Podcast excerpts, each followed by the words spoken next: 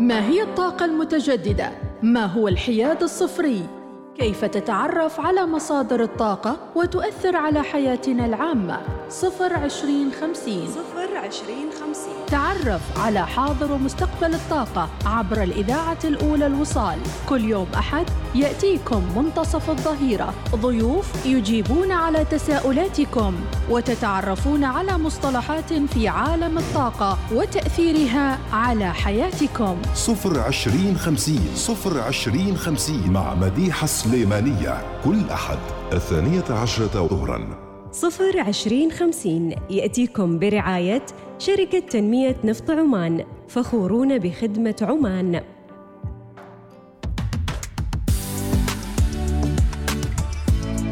بسم الله الرحمن الرحيم، وبداية أسبوع سعيدة نتمناها لكم متابعينا أينما كنتم. حياكم الله. 5 نوفمبر وشهر جديد وحلقة متجددة من برنامجكم بالحياد الصفري 02050. أجمل التحايا مني أنا محدثتكم مديحة سليمانية، ترافقكم في الإعداد والتقديم والتنفيذ على الهواء مباشرة. هذه الحلقات تأتيكم فقط كل يوم أحد الساعة 12 ظهرا ويمكن 17 دقيقة، وتتابعون الحلقات أيضا سمعيا على البودكاست. هذه الحلقات تأتيكم برعاية شركة تنمية نفط عمان. حديثنا اليوم متابعينا بعد أن انتهت انتخابات مجلس الشورى إلكترونيا هذه المرة لهذا العام 2023 للفترة 10. ما هي أبرز الإحصائيات التي رصدت من هذه الانتخابات، حيث أنها الانتخابات الأولى التي تجرى إلكترونيا في سلطنة عمان وبالكامل؟ كيف ساهم الذكاء الاصطناعي في تسهيل عملية التصويت إلكترونياً؟ وما هي إيجابيات التي رصدت من هذه النسخة في التصويت الإلكتروني؟ ما هي أبرز الأرقام والمؤشرات اللي أظهرتها الإحصائيات؟ وهل ستتاح بيانات مفتوحة للاستفادة منها عبر تطبيق انتخاب؟ كل هذا وأكثر سيجيب عنه إن شاء الله ضيفنا حمد بن سيف البوسعيدي، عضو فريق التحول الرقمي في وزارة الداخلية. أهلاً وسهلاً فيك أستاذ حمد البوسعيدي. حياكم الله في مديحة وشكرا للاستضافة. بارك الله، ربي يعطيكم العافية. نعلم بأنكم دائما منشغلين في التحول الرقمي، وحاليا أنتم أيضا متواجدون ضمن فعالية تنظمها إحدى المؤسسات، ونقول دائما نثمن وجودكم معنا عبر الوصال. أستاذ حمد بارك الله فيكم، شكرا. إذن مباشرة دعنا نسأل السؤال الأول، كيف ساهم الذكاء الاصطناعي في تسهيل عملية التصويت الإلكتروني؟ بداية نذكر بعض الإحصائيات اللي يعني نتكلم عنها، اللي هي عملية التصويت، حيث بلغت نسبة التصويت هذه المرة ولأول مرة على طول الفترات الانتخابية السابقة 65.8%. طبعا الذكاء الاصطناعي ساهم بشكل كبير في رفع هذه النسبة لعدة أسباب. أولها هوية الناخب. في الفترات الماضية تتم بطريقة يدوية بحتة، بحيث أن الناخب يوصل إلى مركز التصويت، يدخل إلى قاعة التصويت، ثم يسلم بطاقة شخصية للموظف المختص هناك. الموظف يتحقق إذا كان هذا مسجل في السجل الانتخابي أو لا، وغيرها من هذه الخطوات اللي في العادة تأخذ فترة طويلة يعني لعملية التحقق وغيرها. اليوم عملية التحقق أصبحت جدا سهلة، فقط بمجرد أن يقوم الناخب بالتقاط صورة شخصية يعني نفسه أثناء التصويت، فالذكاء الاصطناعي يقوم عبر التطبيق مباشرة بطريقة تلقائية، يعني بمقارنة الصورة اللي التقطها مع الصورة اللي موجودة في البطاقة الشخصية أو الصورة اللي موجودة في سجل الأحوال المدنية. هذه العملية ما تستغرق في التصويت مجرد يعني ثواني بسيطة كده، ويتم عملية التحقق. بلغ عدد الناخبين اللي يعني أدلوا بصوتهم إلى ما يقارب 500,000 ناخب، يعني من أصل 753,260 ناخب مسجلين في السجل الانتخابي. هذه لأول مرة على مر يعني تاريخ الانتخابات في عمان تصل نسبة المصوتين إلى هذه النسبة. إذن هناك عوامل أكيد يعني ساهمت في رفع هذه النسبة، أهمها هي سرعة التحقق من هوية الناخب. نعم أستاذ حمد، بس أطلب منك طلب عفوا أنك تستمع لنا مباشر عبر سماعة الهاتف بدلا من البلوتوث، لأن الصوت يقطع. نعم. نعم إذا متابعينا فعلا إحصائيات برزت في هذا الجانب عن نسب التصويت وأيضا أرقام كثيرة ستتضح لنا بإذن الله تعالى من خلال هذا الرصد المستمر أيضا والمتابعة من قبل وزارة الداخلية الجهة المعنية المباشرة للانتخابات، بالإضافة لعدد من الفرق ومن ضمنها أيضا الفنيين الذين قاموا بالمتابعة المباشرة لعملية التصويت بالذكاء الاصطناعي ولأول مرة في سلطنة عمان. أستاذ حمد، عودة إليك مجددا. نعم تفضل. بشكل عام يعني التصويت الإلكتروني ساهم بشكل كبير في كان الكثير من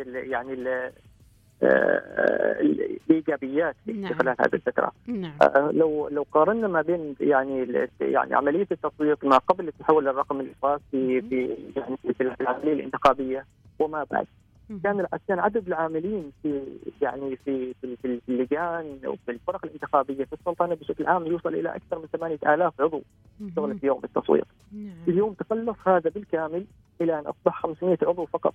شوف الحجم الرقم. ايضا كانت في الفتره الماضيه عمليات لوجستيه كبيره، نقل الاجهزه ومحدد معدات التصويت من مسقط الى باقي المحافظات، ايضا الى سفارات السلطنه في دول مجلس التعاون في اليوم المخصص للتصويت النقدي اللي موجود خارج السلطنه، تهيئه السفارات لعمليات التصويت، ايضا في داخل السلطنه هناك اكثر من 110 مركز تصويت منتشره في مختلف المحافظات، ايضا كان العمل في المدارس اللي تقام فيها تعطيل العمل تعطيل العمل عن الافراد تعطل العمل، تعطل الدراسه اساسا، عدد كبير من المطبوعات الورقيه وغير من هذا القبيل. اليوم هذه كلها اصبحت غير متطلب في هذه الفتره. نعم. فالفوق كذا نسبه التصويت ارتفعت بشكل كبير، عدد الصناديق اللي كانت تستخدم، عدد اجهزه الحاسب الالي اللي كانت تستخدم لاثبات حضور الناخبين يوم التصويت، كم كان عددها من باب الفضول كذا؟ كم كان عدد الصناديق؟ كانت اكثر من 1000 صندوق تصويت واكثر من 1000 حاسب الي لاثبات الحضور. هذه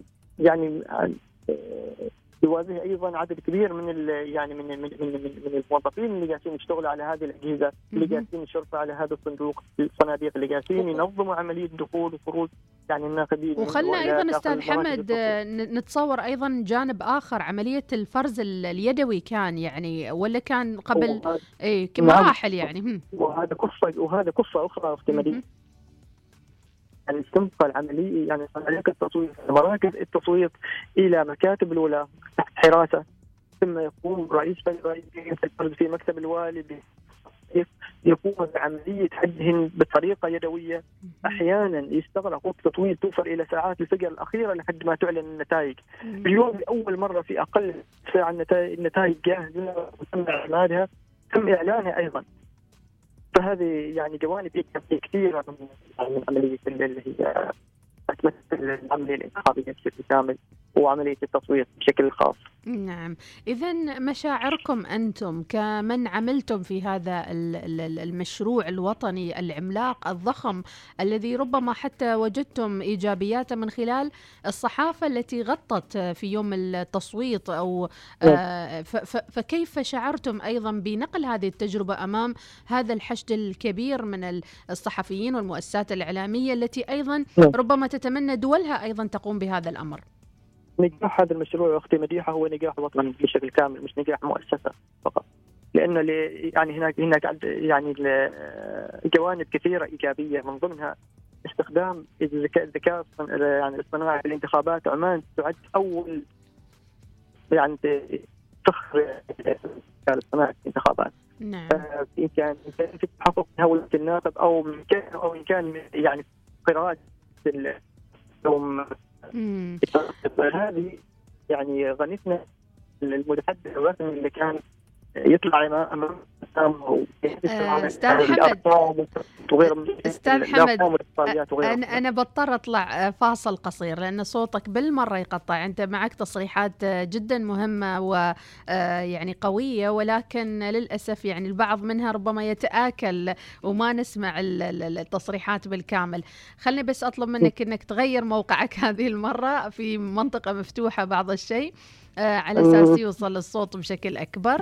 شو رايك؟ خلينا نبحث عن مكان معين كذا. نعم إلى أن تبحث عن المكان امسك الخط، وإحنا معاك أكيد مواصلين في هذا اللقاء متابعينا للحديث عن الذكاء الاصطناعي ودوره في الانتخابات، ودور هذا الذكاء الاصطناعي أيضا في الوصول للحياد الصفري. تخيلوا متابعينا عدد من صوتوا أو رشحوا حوالي 500,000. كم عدد السيارات التي لم تستخدم في هذا اليوم؟ كلا في موقع عمله، كلنا أدينا واجبنا الوطني في التصويت في ذلك اليوم، وشعرنا فعلا ب يعني السلاسة والسهولة في عملية التصويت. عودة إليك حمد مجددا.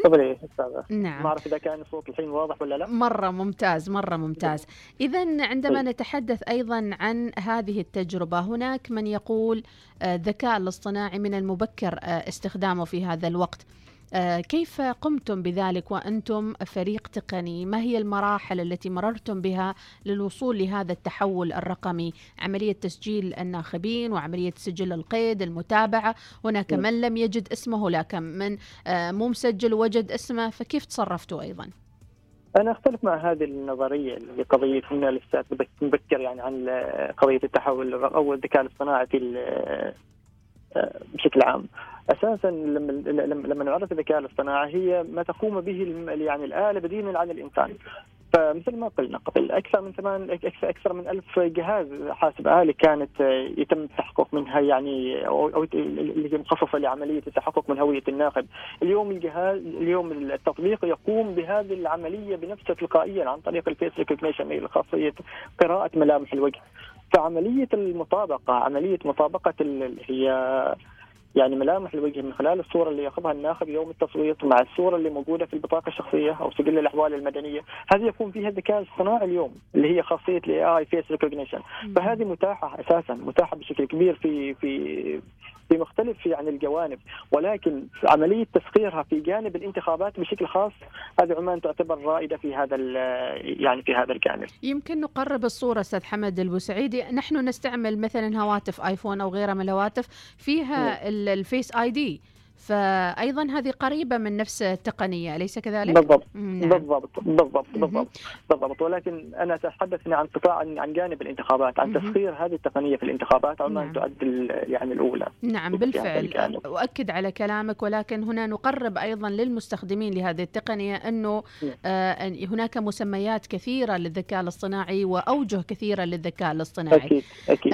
ماذا عن النشرة التي كانت مباشرة أيضا بوجود شخصية ربما كانت قريبتين أيضا من الناخبين في ذلك اليوم، فحدثنا عن الشخصيتين أيضا. هذه تسمى AI Avatar Spot Person، اللي هي قضية المتحدث الرسمي اللي يتحدث عن الإحصائيات، يعني نسب التصويت في سلطنة عمان بشكل عام، في كل محافظة، في كل ولاية حتى.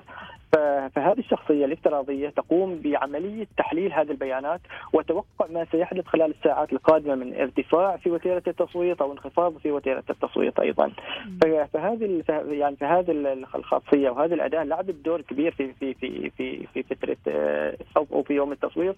بدأت من الساعة 9، حللت المعطيات اللي سبقت، يعني اللي بدأت من الساعة 8 للساعة 9، كم نسبة التصويت حاليا في السلطنة، في كل محافظة، في كل ولاية مثل ما قلنا، وتوقعت ما سيحدث خلال الساعات القادمة. سرعة هذا الأفاتار، كم هي نسبة السرعة بين الرقم الذي يوصلها وبين عملية التحليل الصوتي وتحويلها إلى نشرة بيانية؟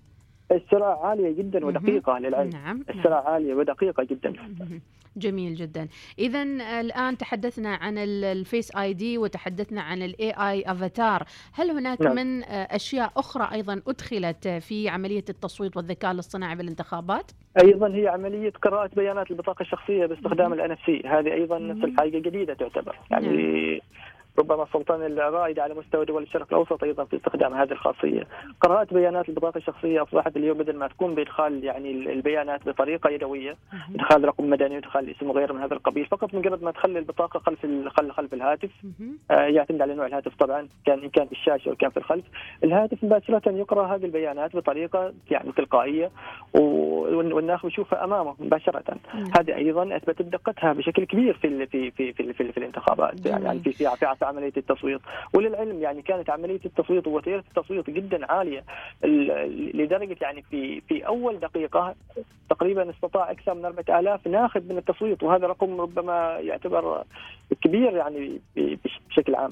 ايضا خلال الساعه الاولى وصل عدد المصوتين الى اكثر من 140,000 ناخذ اللي استطاع التصويت خلال الساعة الأولى اللي هي من الساعة 8 إلى الساعة 9، فهذا الرقم أيضا يعتبر كبير، وهذا يعتبر أيضا إنجاز يعني على مستوى يعني عملية التحقق من هوية الناخب، لأن في العادة هذه يعني عملية التحقق من هوية الناخبين تكون يعني تأخذ وقت، هي أكثر من قضية الاختيار المترشح ثم رمي يعني الاستمارة في الصندوق. فاليوم يعني تقريبا أقل من دقيقة ونصف الناخب استطاع يعني انه يصوت. جميل. هذا يعتبر يعني شيء كبير يعني اكيد انجاز وطني عملاق وكبير جدا، ولكن لكل انجاز ايضا هناك نقاط ربما نقول عنها لو فعلنا هذا لكان افضل، او انه نريد ان نحسن هذا الامر، كون الانتخابات القادمه ستكون بعد 4 سنوات، فما هي اللو الموجوده في اذهانكم انتم كفنيين وتقنيين؟ خلينا نقول ما هي لو يعني اللي في اذهان الناخبين بشكل عام. البعض يقول والله ليش انتم عاملين تطبيقين؟ ليش ما تطبيق واحد فقط؟ اللي هو تطبيق انتخب المخصص للتصويت وتطبيق انتخاب المخصص لباقي يعني الخدمات الانتخابيه بما فيها اعلان النتائج. احنا نتحدث عن لود كبير، نتحدث عن اكثر من 500,000 ناخب راح يعني يدلي بصوته يوم التصويت خلال اقل من 12 ساعه 11 ساعه، فتخيلي هذا العدد المهول كيف ممكن يعني يتحمل تطبيق واحد. في الوقت اللي انت تقوم بالادلاء بصوتك هناك ايضا اشخاص اخرين قاعدين يطلعوا على الاحصائيات، قاعدين يطلعوا على باقي الخدمات اللي موجوده، كان قوائم ناخبين قوائم مترشحين ايضا يتابعوا اللي هي الافاتار هو يتحدث عن الاحصائيات وغيره من هذا القبيل. فتحدث حجم اللود اللي كان بيواجه يعني الشخص اللي جالس يصوت. نعم. للعلم يعني لما تم اعلان النتائج تقريبا اللي هي او المؤشرات الاوليه للنتائج اللي كانت الساعه 2، اكثر من 200,000 شخص دخل الى تطبيق انتخاب في نفس الوقت. نعم اكيد. فهذا سبب لود كبير للنظام.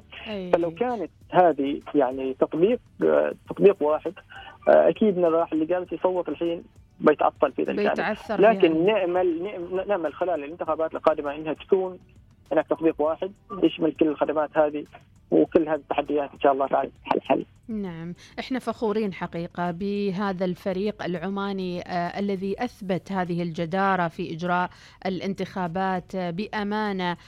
ربما يعني نحن كمتابعين أيضا في وسائل الإعلام لم نسمع عن أي اختراقات، أيضا نتحدث عن جانب الأمن أستاذ حمد البوسعيدي، يعني يمكن مخاوف البعض يقول أنه في تطبيقات يتم اختراقها وإلى آخر ذلك، كيف حرصتم على الجانب الأمني في هذا التطبيق يعني في هذين التطبيقين؟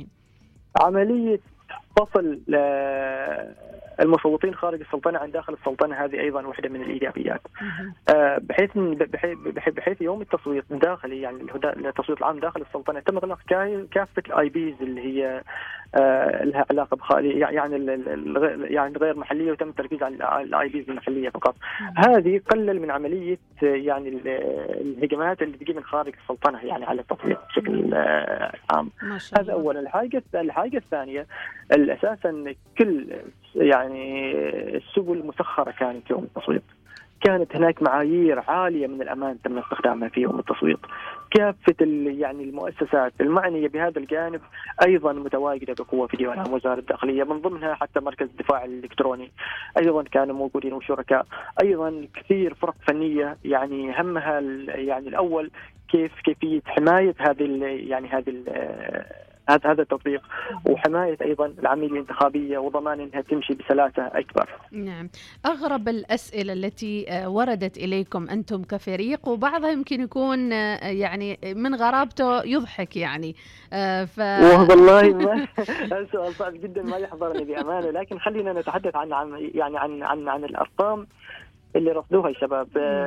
طبعا مركز الاتصال كان شغال من الساعات الفجر الاولى الى الساعه تقريبا الى اخر ساعه من المساء. اكثر من 1900 مكالمه يعني تم تلقيها في ذاك اليوم يوم التصويت، بالاضافه الى القنوات الثانيه تويتر، انستغرام، ايضا رقم الواتساب المخصص يعني للإجابة على استفسارات الناخبين وغيرهم من هذا القبيل.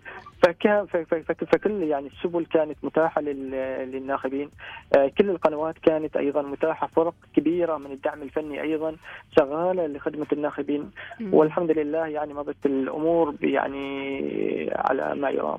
نعم، سنأخذ استراحة بسيطة. أستاذ حمد بن سيف البوسعيدي عضو فريق التحول الرقمي في وزارة الداخلية، ونعود إليك بإذن الله. هذه المرة سنقطع الاتصال ونرجع لك بإذن الله تعالى.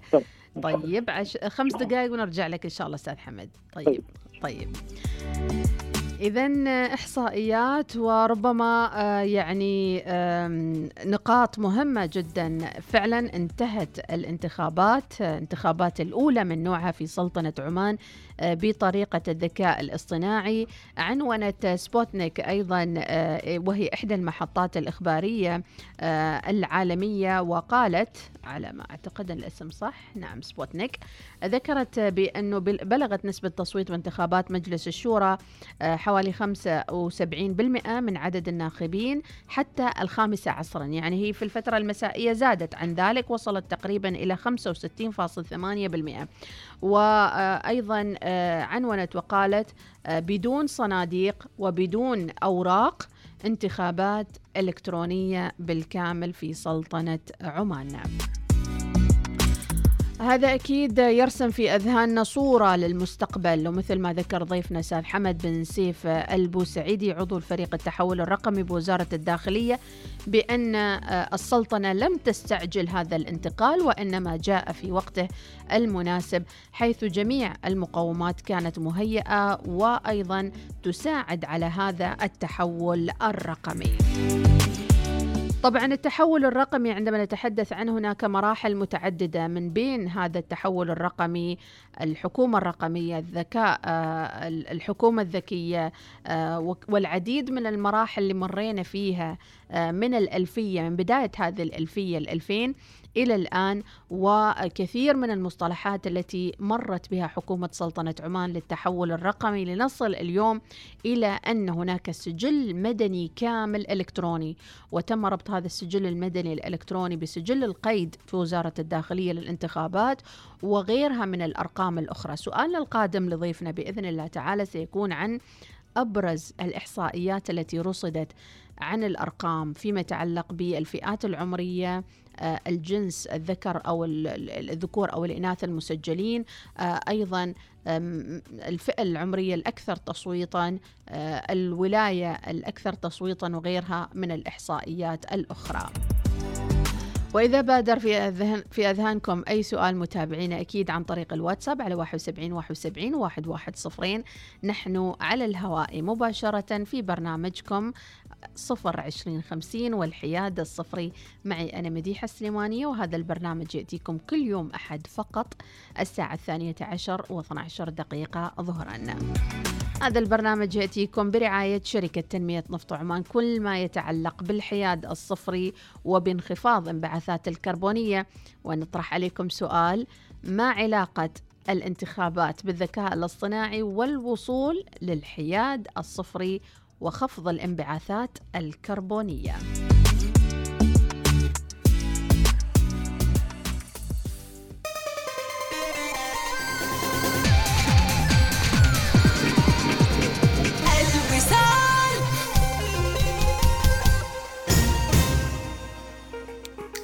تابع آخر الأخبار المحلية وشاهد مقاطع فيديو حصرية على تطبيق الوصال.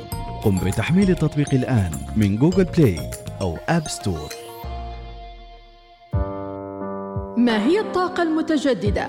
ما هو الحياد الصفري؟ كيف تتعرف على مصادر الطاقة وتؤثر على حياتنا العامة؟ 02050.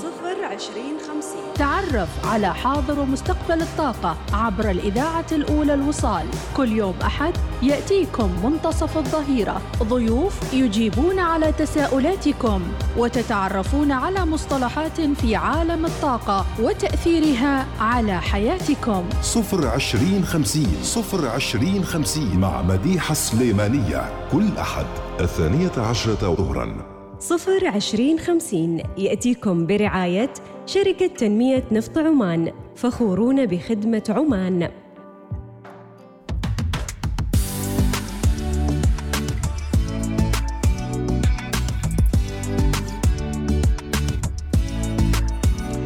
هؤلاء الشباب الذين نجدهم اليوم ينتشرون في الجامعات والكليات وأيضا مؤسسات التعليمية المختلفة، اليوم هؤلاء الشباب بفكر مختلف وبرؤية مختلفة، ولا بد لهؤلاء الشباب أيضا أن يفتخروا بما وصل أو وصلت إليه السلطنة اليوم من إنجازات فيما يتعلق بالذكاء الاصطناعي، بانتخابات أجريت بهذه الطريقة وبهذه السلاسة والبساطة، أيضا رغم التعقيدات التقنية والأمنية، ولكننا نجحنا ونستطيع أن نفاخر بين جميع الأمم حقيقة بوصول هذه النسبة العالية من رشحوا وصوتوا واستخدموا هواتفهم النقالة.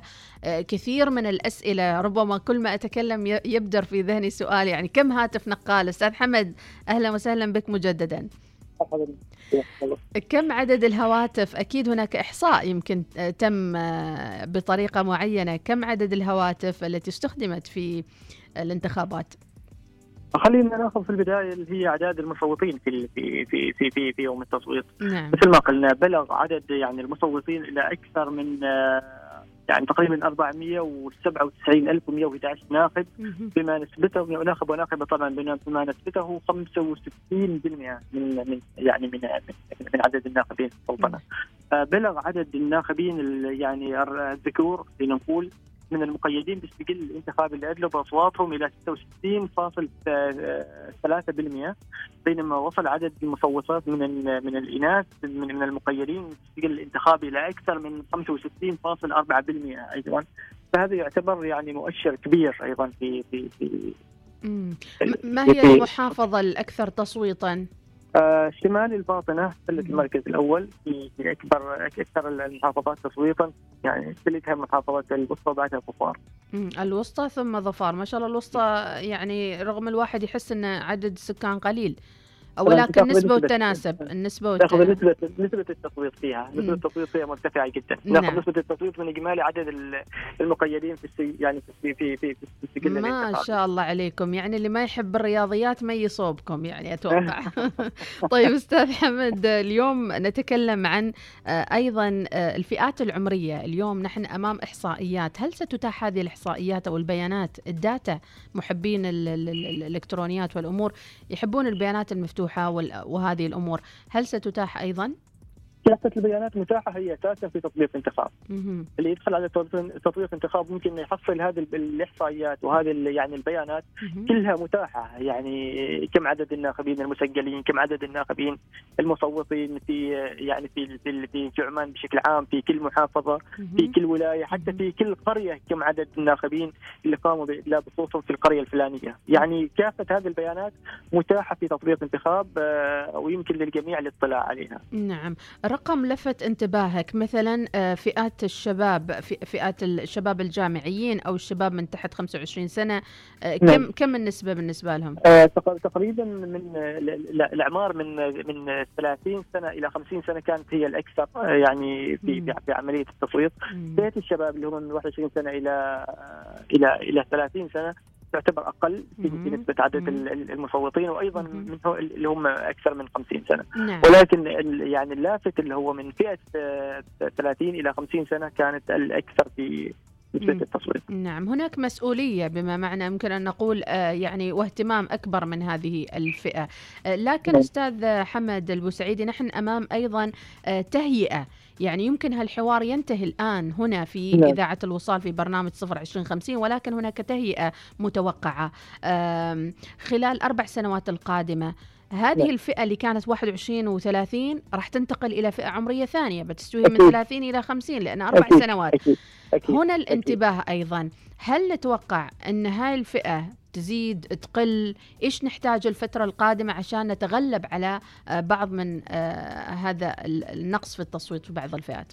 هو لو نظرنا إلى الإحصائية بشكل عام 65% تعتبر مرتفعة جدا، وهذا دليل على إقبال الناس، على وعي الناس بأهمية الانتخابات أولا، ثم على شغفهم باستخدام التقنية في هذا الجانب. صحيح. في الفترات السابقة لما كانت يعني التصويت عبر مراكز التصويت كانت هناك الكثير من التحديات، أهمها يعني الناس اللي موجودين خارج السلطنة في مختلف دول العالم كيف بإمكانهم يصوتوا، ما يقدروا يصوتوا. اليوم وصل عدد المصوتين من مختلف دول العالم في يوم بالتصويت المخصص للناخبين من الخارج إلى أكثر من 13,000 ناخب، يعني بالضبط 13,800 ناخب من هذول كلهم فئة شباب متواجدين خارج السلطنة، هم يعني طلاب جامعيين مبتعثين وغيرهم اللي مقيمين خارج السلطنة.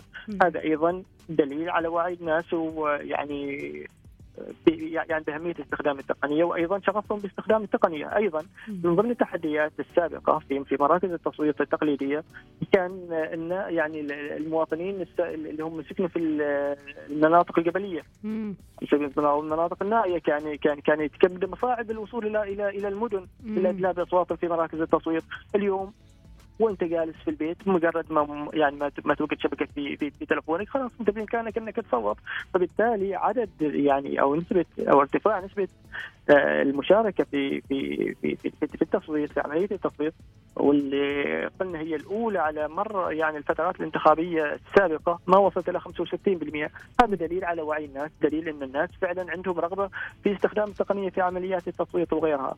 هو بشكل عام خلال السنوات القادمه هناك خطه كبيره وطموحه للاستمرار في عمليه تطوير هذه الانظمه وإتاحتها إن شاء الله تعالى خلال الفترات الانتخابية القادمة. نعم. بينما نحن يعني نستعد ربما كأفراد وأشخاص، وربما يعني من يرغبون في التنافس للمجلس القادم أو الفترة القادمة، أكيد كل واحد يعني له الحق في ذلك. أنتم تهيئون أيضا خلال هذه الفترة 4 سنوات أمامكم تحديات تحاولوا تذليلها، وتجهيز النسخة القادمة من الذكاء الاصطناعي. فما هي بعض الأفكار اللي يمكن بمجرد أن نجحت هذه التجربة قلتوا لا لازم ندخل الشيء الفلاني، نسوي الشيء الفلاني، فشو هاي بعض من التحسينات؟ نقول اولا امكانيه دمج التطبيقين في تطبيق واحد، هذه ايضا وارده خلال السنوات القادمه ان شاء الله تعالى. ومثل ما قلنا هناك خطه طموحه ايضا يعني للاستمرار في عمليه تطوير هذه الانظمه بحيث انها تصبح انظمه رائده على مستوى العالم في عمليه التصويت اكثر من الان. ايضا امكانيه اتاحه للانتخابات يعني المحليه الاخرى، انتخابات الغرفه على سبيل غرفه التجاره وصناعه عمان على سبيل المثال، يعني انتخابات اللي هم اتحاد عمان السلطنه وباقي ايضا حتى مؤسسات المجتمع المدني. ممكن ايضا اتاحه هذه الانظمه يعني بحيث انها تكون انظمه متاحه للجميع وقابله يعني للتكييف مع مختلف يعني النظم الانتخابيه والقوانين الانتخابيه. خبر رائع ويعني فعلا جميل ان تكون هي انتخاب منصة لكل نوع من أنواع الانتخابات في سلطنة عمان. نعم، جميل جدا. سؤال أخير، اليوم لازلتوا أيضا تجتمعون هناك في رغبة في الوصول إلى التحول الرقمي، فإلى أي مدى يمكن أن نصل إلى هذا التحول الرقمي، وما الذي نريده في هذا التحول الرقمي؟ اليوم في بنجاح المشروع الانتخابي هو مثل ما قلنا هو نجاح وطني بشكل كامل. يعني المشروع الانتخابي ما كان مشروع وزارة الداخلية فقط، مختلف المؤسسات شريكة فيه، وزارة النقل وتقنية المعلومات على سبيل المثال، شرطة عمان السلطانية، يعني هي تنظيم الاتصالات، شركات الاتصالات عمان تل وغيرها، مؤسسات أيضا يعني القطاع الخاص، المؤسسات الصغيرة والمتوسطة أيضا هي شريكة في إنجاح هذا العمل الوطني الكبير. فنجاح هذا المشروع هو نجاح وطن بشكل كامل.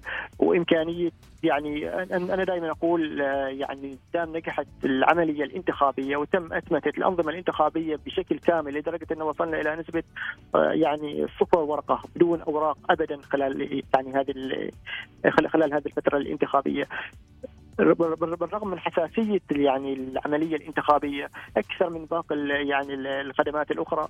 فأقول إذا قدرنا نوصل إلى نسبة 100% في التحول الرقمي في الانتخابات نقدر أيضا نوصل إلى باقي الخدمات اللي في المواطن والمقيم والمستثمر بشكل عام. بإذن الله تعالى. نحن فخورون حقيقة بكم وبكل هذه الجهود وبهذه الإمكانات اللي سخرتوها، سواء من علمكم ومن إمكانياتكم ومن وقتكم، ويعني أتوقع أن أقول أنا كل من صوتوا ممتنين حقيقة لجهودكم أنتم الجنود المخفيين الموجودين وخلف هذا التطبيق اللي استمتعنا حقيقة بالتنافس، وأيضا ناهيك عن الساحات الحوارية وغيرها من الأمور أخرى أيضا تم تنظيم. نعم نتحدث عنها لأن هذه أيضا تعتبر يعني خدمة جدا رائعة، ويعني في هذه الانتخابات الساحة الحوارية أتاحت يعني المجال لكل فئات المجتمع أنها تشارك في يعني والتحاور بما يتعلق بالانتخابات.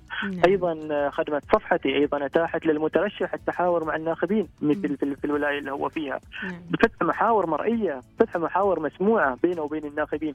هذه كلها تعتبر يعني تقدم كبير يعني في أتمتة هذه النظام. أتمنى لكم كل التوفيق في خدمة هذا الوطن، وفعلا هذا يكتب في رصيد النهضة المتجددة أيضا بقيادة مولاي جلال السلطان حفظه الله ورعاه في الانتقال أيضا بصورة جديدة لسلطنة عمان، في الذكاء الاصطناعي، في التحول الرقمي، في كل هذه الجهود التي أيضا تبنى بقرارات من أصحاب المعالي الوزراء، وأيضا بجهود أبنائها من الفنيين والتقنيين الذين نفخر بهم حقيقة على رأس أعمالهم. حمد بن سيف البوسعيدي عضو فريق التحول الرقمي في وزارة الداخلية، كلمة أخيرة مع نهاية حلقتنا لليوم. شكرا لك أختي مديحة على تحت هذه الفرصة، ودائما ما نقول لا يوجد مستحيل، يعني نقدر نوصل إن شاء الله تعالى لمستويات أفضل من كذا بإذن الله. بإذن الله بكل فخر واعتزاز. شكرا لك حمد البوسعيدي، ونتمنى نلقاك إن شاء الله في لقاءات أخرى بإذن الله. شكرا جزيلا. شكرا جزيلا. هكذا هم أبناء الوطن، عندما يمتلكون العزيمة والرؤية الواضحة يستطيعون أن يحققوا انتصارات، وأيضا نقول إنجازات مثل هذه الإنجازات. انتخابات بلا ورق، انتخابات صديقة للبيئة، انتخابات بصفر انبعاثات كربونية، أكيد يعني عدم استخدام السيارات، توفير الوقت، توفير الجهد. هذه نقاط إيجابية مهمة جدا، بالإضافة إلى عدم عرقلة سير العمل في المدارس أو في مراكز انتخابية. هذه كانت حلقتنا لليوم في 02050، تحدثنا عن مساهمة الذكاء الاصطناعي في تسهيل عملية التصويت الإلكتروني، إيجابيات التي رصدت من هذه النسخة، أبرز الأرقام والمؤشرات التي أظهرتها الإحصائيات، هل ستتاح بيانات مفتوحة؟ نعم ستتاح. وهذا البرنامج يأتيكم برعاية شركة تنمية نفط عمان. 02050 على البودكاست متابعين تحصلون الحلقات، وأيضا على سبوتيفاي. الأسبوع القادم حلقة أخرى متجددة من 02050 متابعينا. هذه تحياتي مديحة سليمانية في الإعداد والتقديم والتنفيذ على الهواء مباشرة. ابقوا دائما بأمان، ودائما فكروا في حلول نظيفة وصديقة للبيئة لتكون عماننا الغالية مستدامة للأجيال القادمة. نترككم بحفظ الرحمن، وإلى اللقاء متابعينا، ونلقاكم على خير الأسبوع القادم الأحد الساعة 12:12 ظهرا. إلى اللقاء.